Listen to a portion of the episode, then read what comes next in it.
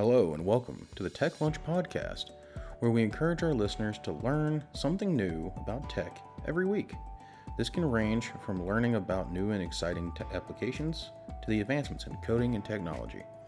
If you are always learning, you will always be a step above the rest. Take the time during lunch or during a break to listen and learn, kind of like a lunch and learn, but for the ears. This podcast will open the listener's ears to new and exciting technologies they may have not been purviewed to in the past. These topics will range from manufacturing technologies to data collection technologies and everything in between. Hello, I'm Nick. Hello, I'm Ed. All right, and this week we're going to be talking about the difference between IT and OT, and uh, kind of what the difference is between those two, and uh, kind of where they they fall, and what type of environments each one of those are used for. So when you think about IT versus OT, you know, Ed, what are you thinking about? So the OT environment deals with uh, proprietary systems uh, that are special protocols that are for moving equipment uh, or conveyors and uh, doing things with uh, sensors and automation. Whereas IT is more of an office environment. It's uh, more of uh, Ethernet traffic, packets, and things like that. Yeah, you know, when you're talking about IT, the IT world, you're talking more or less like your server, your server environments, your switching environments, your you know internet throughout the entire shop, your intranet if a, if a company is working an internet system, um, and verse all all of your like communication systems to the shop floor where it marries up to the OT infrastructure. And when you're talking about that, you're talking about moving from one switching location right down to another one. So you're moving from regular Ethernet and intranet to fiber-based communication to what would you say, a, Profinet, Profinet environment? Profibus, uh, uh, even some uh, RS-232 and uh, older protocols are used in this environment. Yeah, you know, it, it's kind of you know it's how you bring that up you know, makes it really seem like, you know, the OT is a very specialized version of what the IT world is. And the, the one big difference is is a few minutes of downtime in the IT environment is not a big deal, but a minute of downtime in the OT environment could cost thousands of dollars. Yeah. And the thing is, is a lot of times when you're talking about, you know, different type of communication and stuff like that, you're actually talking about the IT system talking to the OT system. And if the IT system goes down, it takes usually does take down the OT system eventually. Um, it really just depends on how that's set up and what your redundant protocols are and stuff like that. If you lose a main switch or a campus distribution switch or a fiber switch or something like that, it's going to take down your OT network because it has to communicate back to the main network, back to the MES system, back to the SCADA system, depending on if it's on site at the at the machine or not.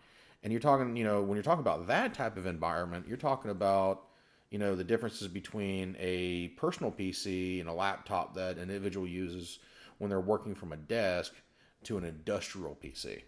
And a, and another thing that's different in the OT environment is, uh, far as uh, updates of software, this is normally not done. Firmware versions are normally kept at a certain uh, level, and patching is not really done a whole lot in the OT environment.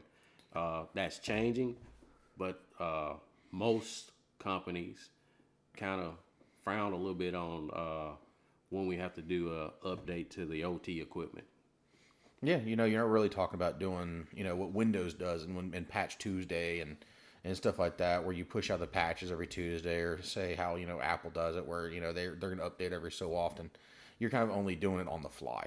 You know, in the IT environment, we have to patch our systems to you know protect from you know different type of vulnerabilities when it comes down to security vulnerabilities and whatnot. The same thing goes for the uh, for the OT environment. However, you know we're still trying to protect it. However, some of the software that is running in those environments is are only built to a certain update. And this in this environment, there's standalone uh, software you use. There special peripherals you connect to these devices to communicate with them. So it's it's not as simple as uh, pushing the button on your laptop and having access to, say, the uh, office environment.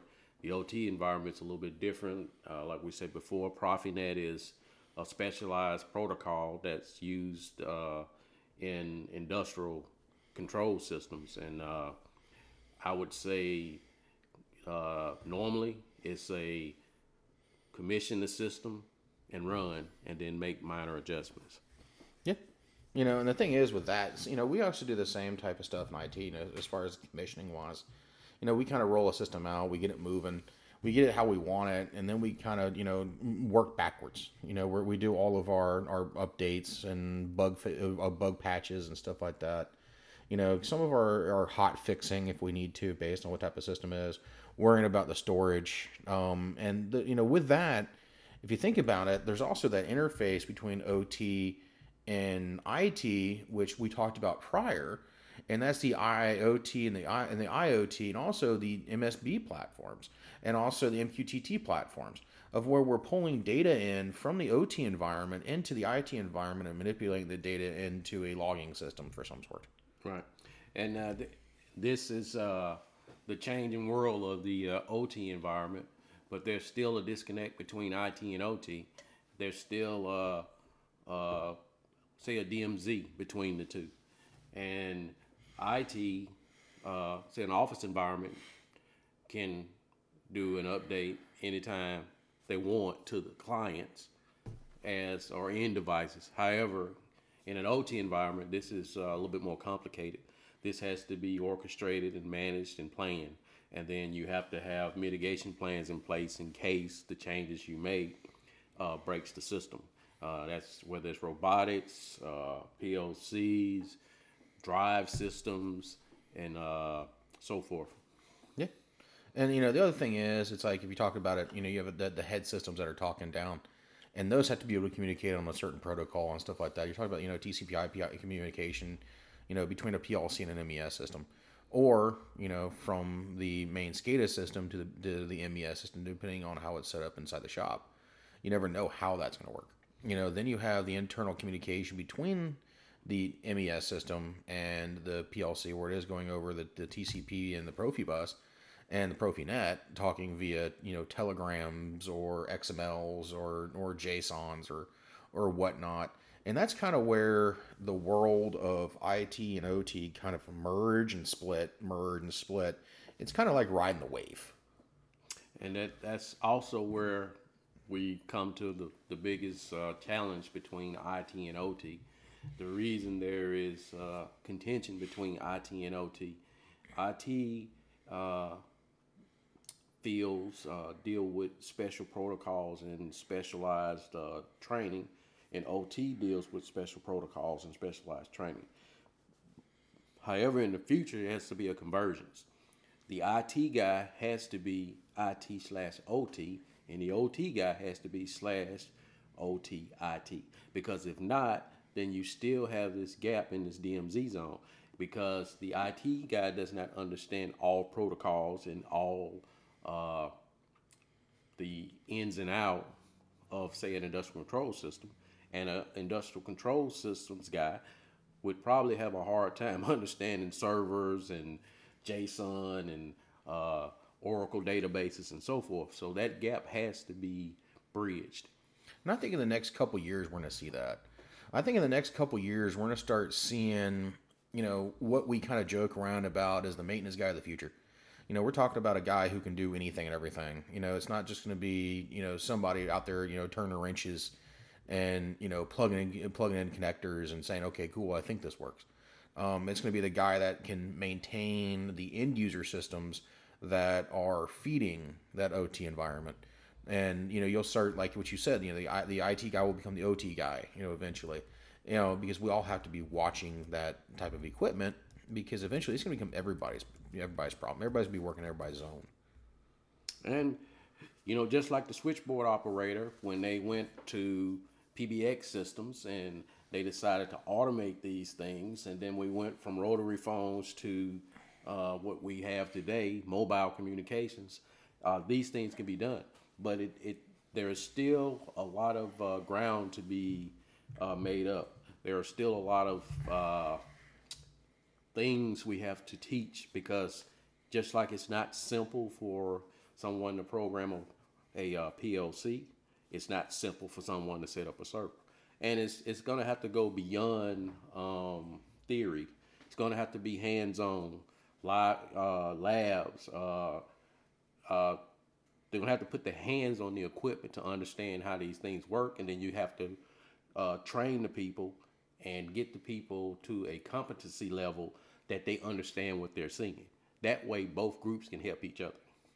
That's I I can I kind of agree with that. You know, the big thing is you start talking about the um uh you know like we were talking about internet. You know, at the house, it used to be you know coax to the house and coax throughout the house. Now it's fiber to the house and so forth based on where you get your internet service from. So things have changed in the years past. And now things are kind of moving closer and closer to home. You know, in your house, you're dealing with IT equipment. You know, if you're running a, a, a shop or something like that, you're dealing with OT equipment.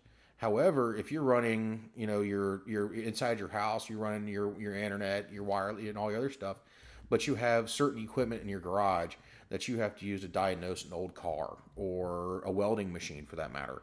You know, that runs on an interface. That now becomes OT equipment. So people are being exposed to it, but they don't know what it is. And I kind of think that's kind of where we're going with it.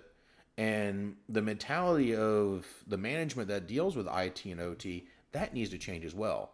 You can't be a jack of all trades if you don't understand it. Correct. And uh, I, I, would, like to go just one step further, Nick. You know, uh, IoT and IoT have both uh, started to transform the landscape. And just in 2016, it was just a handful of companies that were even thinking about using this technology. As of 2021, about 90% of all manufacturers in the industrial environment are having uh, talks or are implementing industrial Internet of Things into the environment so that they can grant they can take data, analyze data, and as we said before in other episodes, uh, it gives you the ability to fine tune your shop floor. It gives you the ability to find out where you're not performing well on the shop floor. It gives you the ability to have diagnostic capabilities, mm-hmm. and it gives you the ability to be predictive in nature and not reactive in nature. Yeah, and that goes back to what we were talking about the logging thing. You know, we're getting all this data in and we're logging it. We're seeing what's going on with the OT equipment. We're seeing all this stuff that's going on with the IT equipment. They're kind of combining both environments to really dig down into these downtime issues and down into these bigger issues. You know, if you think about it, this is not just a manufacturing environment type of, you know, methodology. It's a methodology that has to happen globally. You know, it's it's aerospace manufacturing. It's uh, you know uh, uh, the you know space program needs to think about it as well. Because if you think about it, you're dealing like your ground stations and stuff like that, what NASA, SpaceX, and all them use. That is IT equipment the the technology that we're running on board, like you know SpaceX's Crew Dragon, or on board the International Space Station, for instance, that is OT equipment in the grand scheme of things. If you think about it, if you think about it in a in a wider range, mm. because they're both communicating over those different protocols.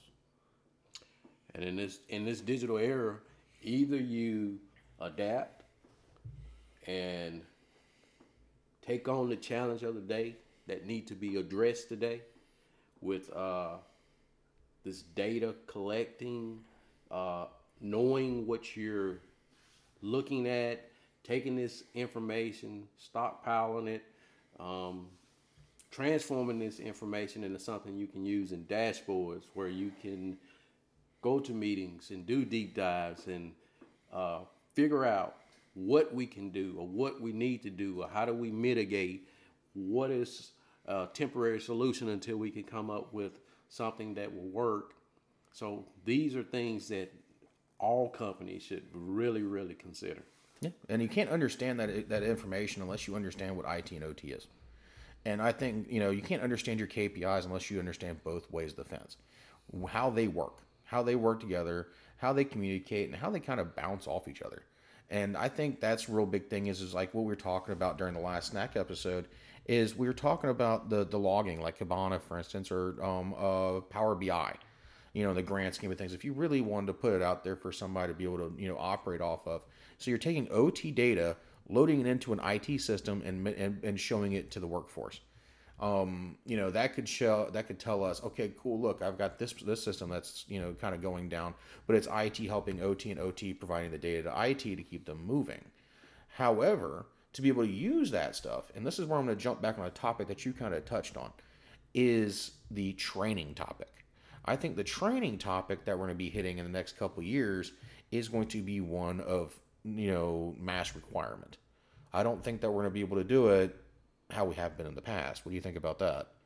Yeah, like I said, it, it's it's gonna take IT. It's gonna take a guy from IT and a guy from OT, and they're gonna have to cross train each other. The, these uh, disciplines are totally different, but the same. They're the same that they're technical in nature and they're complicated systems, but they're different in that in the office environment, a guy doesn't have to go out and crawl on a machine. Okay, the same thing in the OT environment where a guy is crawling under machines and he's not in an office sitting in front of a PC right. and typing in commands at a CLI or logging into a router or looking at Wireshark and analyzing packets. So we have to teach these things by overlapping our knowledge to each other. It's going to take knowledge sharing. It's going to take uh, individuals, like you said, that's going to have to be specialized in training in IT and OT on both sides so that they can um, help the guys that's on the floor. Because all guys are not going to be able to comprehend this in the beginning. It's going to take time to get there. So that's why you have to bring in these individuals that are already in IT and the individuals already in OT and cross train these guys. And at least that's the bridge. At least that's the first step. And at least that's the guy that can help translate it to both sides. Yeah, I agree with that 100%. And the big thing is, like when you were talking about your PLCs, you know, inside that OT environment, we already have switching.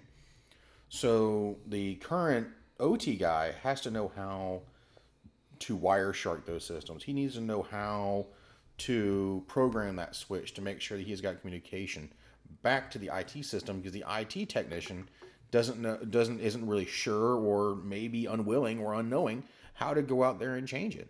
You know, he might not know how to make those changes on that on that on those OT switches, or be able to Wireshark it in and, and find out what packet you're missing.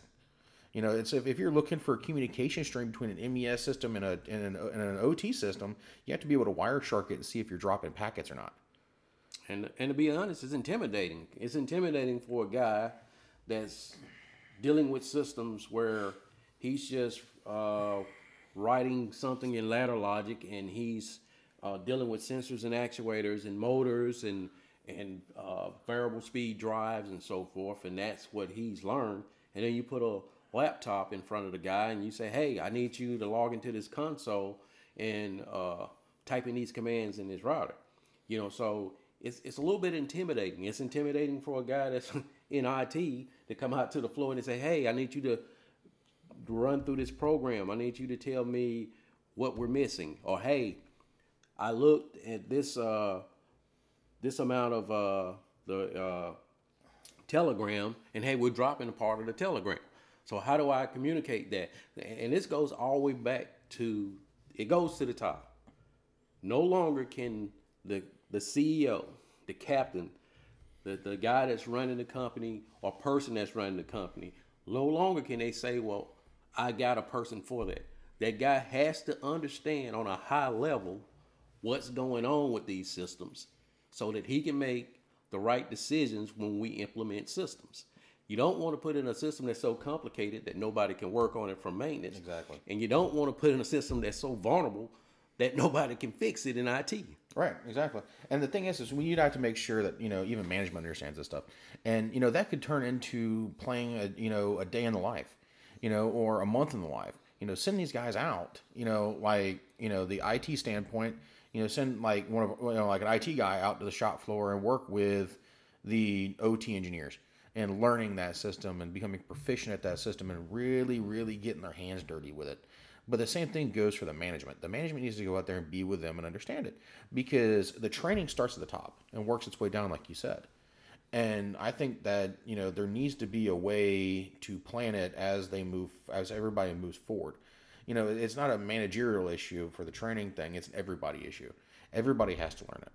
And you know, the thing is, is that'll help people understand the KPIs that they're being shown at the end of the day from the data that we collected, and spitting it back out, saying, "Hey, guess what? This is what I got." And everybody doesn't look like a deer in the headlights. And we need to be defense in depth. We need to, whether it's on the IT side, we need to do tabletop exercise. Whether it's on the OT side, we need to run fire drills. We need to practice these things. We need to simulate having an event. We need to uh, cause a network to go down and see how we recover. And then we need to come up with best practices or make one pagers or uh, sit down and talk. Hey, how can we do this better in the future? These things need to happen whether we do it on the actual equipment or virtually. These things need to happen and they need to happen frequently. I would say they need to be on some type of schedule and then it need to be documented and then that documentation should be analyzed to see if we sticking with our standard. Yeah. You know, if you don't use this, if you don't use a skill, it's it's going to go away. You know, you can't let skills sit idly by and never using them. And you know, that's something you know as we've as we've gone through these last couple episodes and stuff like that that we brought up. You know, tell, uh, telling people, hey, get out there and learn this stuff.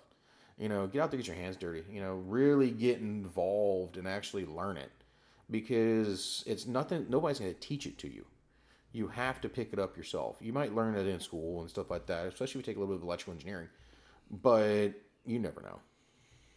And to be to be honest with you, school is just the roadmap. That's all all of the learning you do in a college or you do in a uh, internship or you do in some type of boot camp. It's just a roadmap. You get the experience from doing it. You get the experience from failing. You get the experience from failing and succeeding. These are the things you have to do. Yep. In my opinion. Yeah. Don't be afraid to fail. And go out, get out there, get your hands dirty. Don't be afraid to fail. There's too many people, you know, from my experience in the IT world, that are so afraid to fail. They are afraid to make a mistake that in the long run, what do they do? They make a mistake. And then, then that turns into a big mistake. And then that causes downtime because they don't understand the stream of events that are getting ready to happen. Because one they're afraid of it. They're scared of it. They're scared to take that next step and say hey guess what? I can do this but i don't know how. And they don't ask for help. And that's a big thing when it comes down to like the it and ot standpoint is people need to be people need to stop being afraid to ask for help. Right. And I, and I would say you have to have a basic understanding of what the system does you do not have to know every detail about the system, but you should have a basic overview of what the system does. If the system is a conveyor, normally in a conveyor system, we're going in a direction, we're using a sensor to determine position, and then we're using drives to stop the motors and cut on the motors. So this is a simplistic example, but you have to think about these things in this way. Then from that, you start to build on each piece of that in a simplified way. And then you take something that's complex, a big spider web, and break it into something that's not as complex. Yeah. So it's, it's it's basically like uh, defactoring.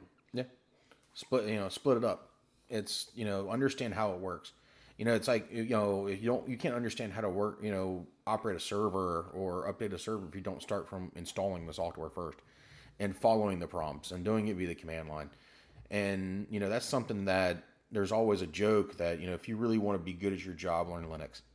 And that's, I think, the, the big kicker is if you want to be good at your job, learn Linux because it'll teach you how to use the command line. It'll teach you how to get get your hands dirty. It'll teach you how to think. Um, but you know that's not really going to be you know here nor there. But there's a lot of you know free stuff out there to help people learn. You know if they want to learn OT and stuff like that, you have the a Raspberry Pi you know PLCs that people can learn ladder logic on and really get involved with it. And that can turn into making different types of programs and stuff like that and learning it. IT, go buy a cheap switch. You can buy cheap Cisco switches or or desktops in places all over the United States that you can turn around and play with, or you just go out and buy a Raspberry Pi. Yeah, and uh, and uh, even built on that, there are PLC simulators now.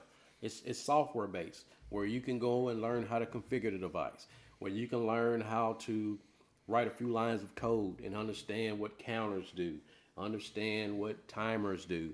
Uh, you know, you can learn the other languages like STL, and uh, you can also with the uh, switches. Cisco offers uh, in a, a, virtual environment where you can do things and build networks and uh, understand what's going on at the different layers of the OSI model and so forth. Understand what's going on with an Ethernet packet or whatever protocol you're analyzing. These are things that are readily available. You just got to get out there and do it. Yeah, get your hands dirty with it and play with it. You know, the thing is, is you know, under is is learn, have fun with it.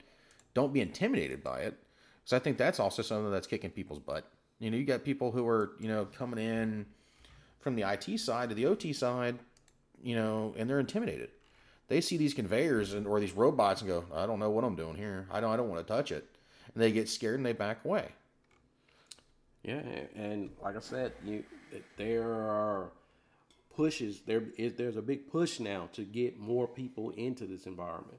There's a big push for people to learn the uh, IT uh, protocols, people to learn cybersecurity, people to learn networking, uh, people learn programmable logic controllers and robotics and uh, variable speed drives and uh, torquing systems and welding uh, technology. These things are there. Paint technology. There, there's a great opportunity for anybody that wants to have a career where you're always being challenged to learn. Yeah. You know, it's either IT or, you know, like a manufacturing technology. You know, and it's not, and it doesn't really even have to be, you know, in manufacturing. It could be anywhere. You know, as long as you want to learn it, you want to get your hands dirty with it, you can play with it. You know, they don't use OT equipment like PLCs just in manufacturing. You know, they use them in, um, uh, you know, in the Navy, on, on board the aircraft carriers and stuff like that. They use them everywhere. Department of Ju- Department of Justice on their on their door systems and stuff like that for their uh, for their prison systems, and also on all your sanitation equipment. You know, that's the OT environment. The IT environment is connecting to it. And like I said, with I, IoT in the home environment and IoT in the uh, industrial environment, uh, machine to machine uh, communication and learning, all of these things are going to be used to make things more efficient. Uh, all these things are going to be made to cut out waste. All these things are going to be used to make everyday everyday life better. Yeah. And you know the thing is, it always takes one person to maintain it. You know, but it takes an army to keep it moving.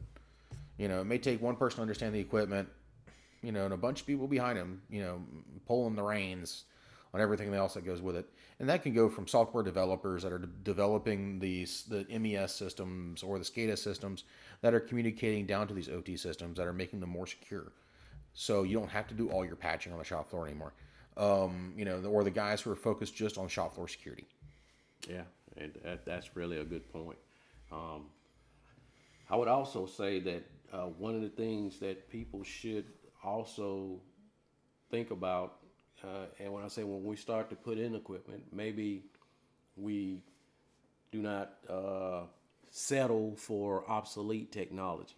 Maybe we go for newer technology like Siemens uh, TIA Portal that has security features built into it, that has encryption capability, that has access management built into it.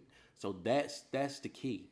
That the tools that we're using on the OT uh, shop floor have to have these things built into them so that we don't have to put something over top of it. Yep. You know, it has to be IT centric OT equipment. It is is one of those ways to look at it. And you know, I think that that kind of brings us, you know, towards the end of this conversation. And you know, we just really hope that you know we get people out there that are are charged, that you know heave the charge and you know want to go out and kind of learn this you know, get involved with it and stuff like that. We'll be covering more in depth some of the topics that we talked about today during, uh, you know, the follow-on weeks and stuff like that. So, you know, hopefully everybody sticks around and you know they're they want to be involved. They want to learn this stuff. They want to get they want to get their hands dirty. They want to they want to follow in the footsteps of the people who are there now. So, what you think, Ed? Yeah, we don't. We're, we're not here to to, to uh, enter, just entertain. We're here to to help people learn. We're here to bring knowledge to people and we're here to talk about things we're passionate about. So uh, I would think Nick feels the same way I do. I do. Yep. We appreciate uh, all the uh, followers and listeners, and uh, that's all this week. Thank you for listening to the Tech at Lunch podcast, where we hope you learned something about tech during your break or during your lunchtime. If you did, please give us a follow to prevent missing future episodes. If you have any ideas or something you want to hear or learn about, please send us a show idea to podcast at vulcanara.com. Hope you have a good rest of the day and continue learning.